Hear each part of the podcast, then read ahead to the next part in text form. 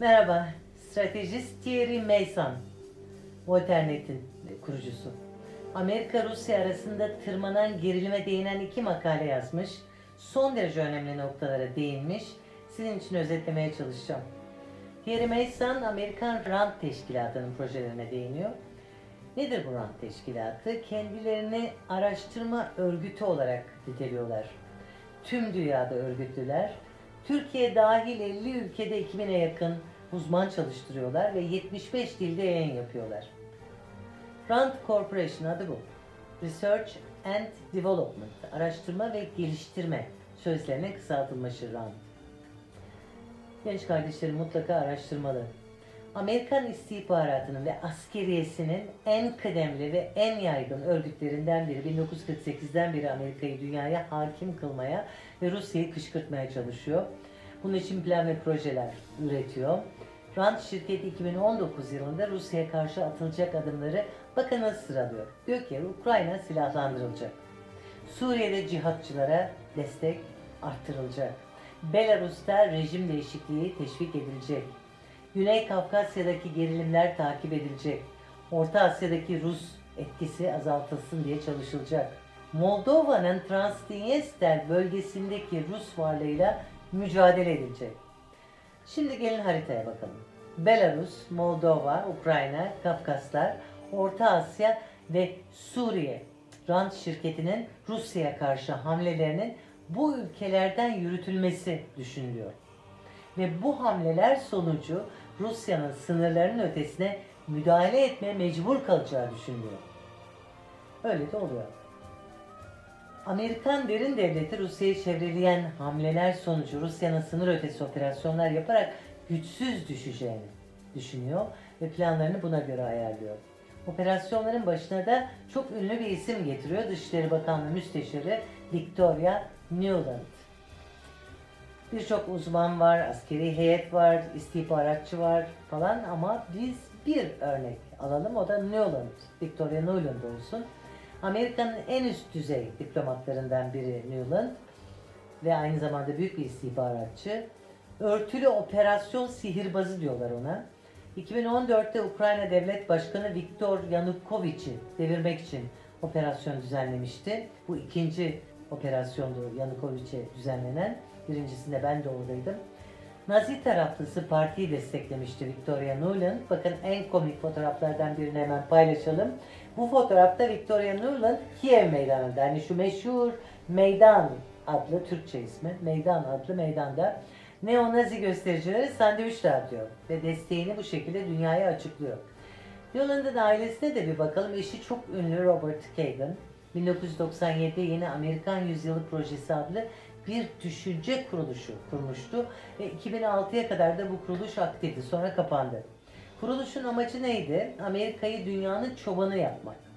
Robert Kagan aynı zamanda Dış İlişkiler Konseyi CFR üyesi ve Washington Post yazarı. Kardeşi Frederick Kagan'a da bir bakalım.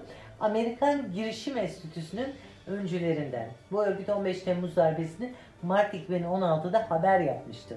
Hatırlıyorsunuz. Haberi yapan Michael Rubin bu örgütün yazarlarından biri. Diğer kardeş, kız kardeş bu Kimberly Kagan, Savaş Araştırmaları Enstitüsü'nün başkanı.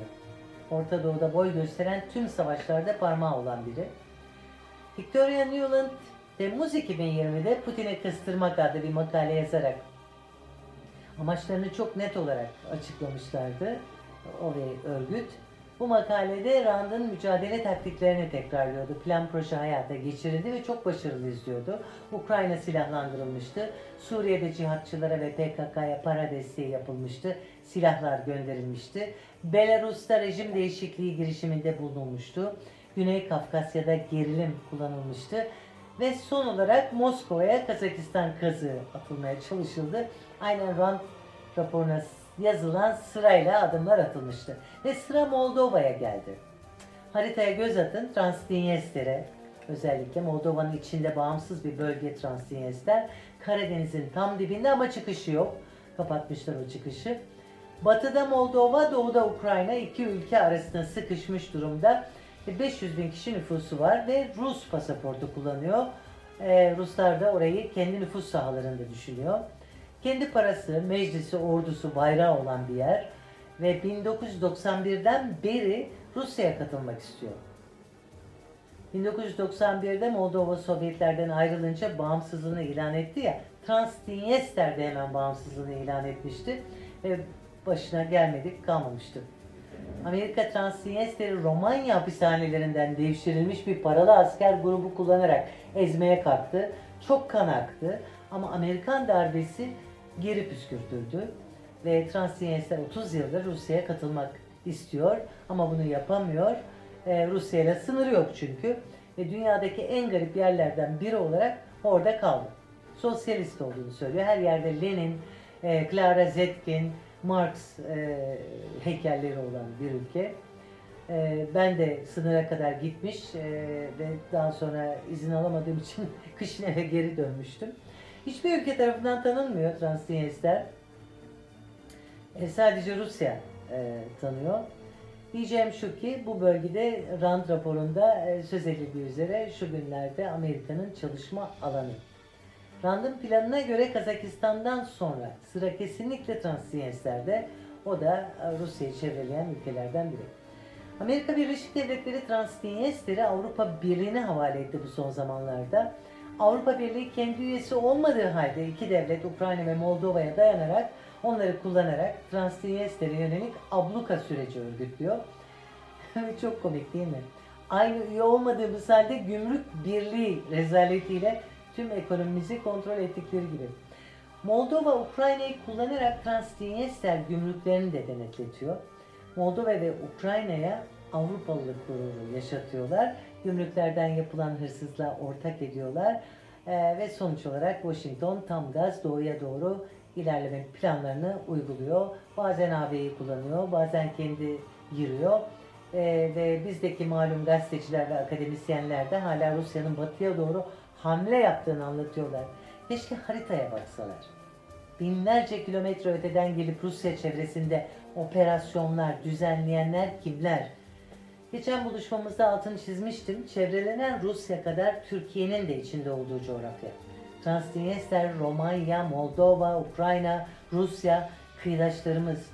Bir kısmı komşularımız. O nedenle Washington'un Rusya'ya yönelik kuşatmasının Türkiye'ye etkileri iyi anlaşılmalı ve çok ciddi tedbirler alınmalı. İyi akşamlar efendim.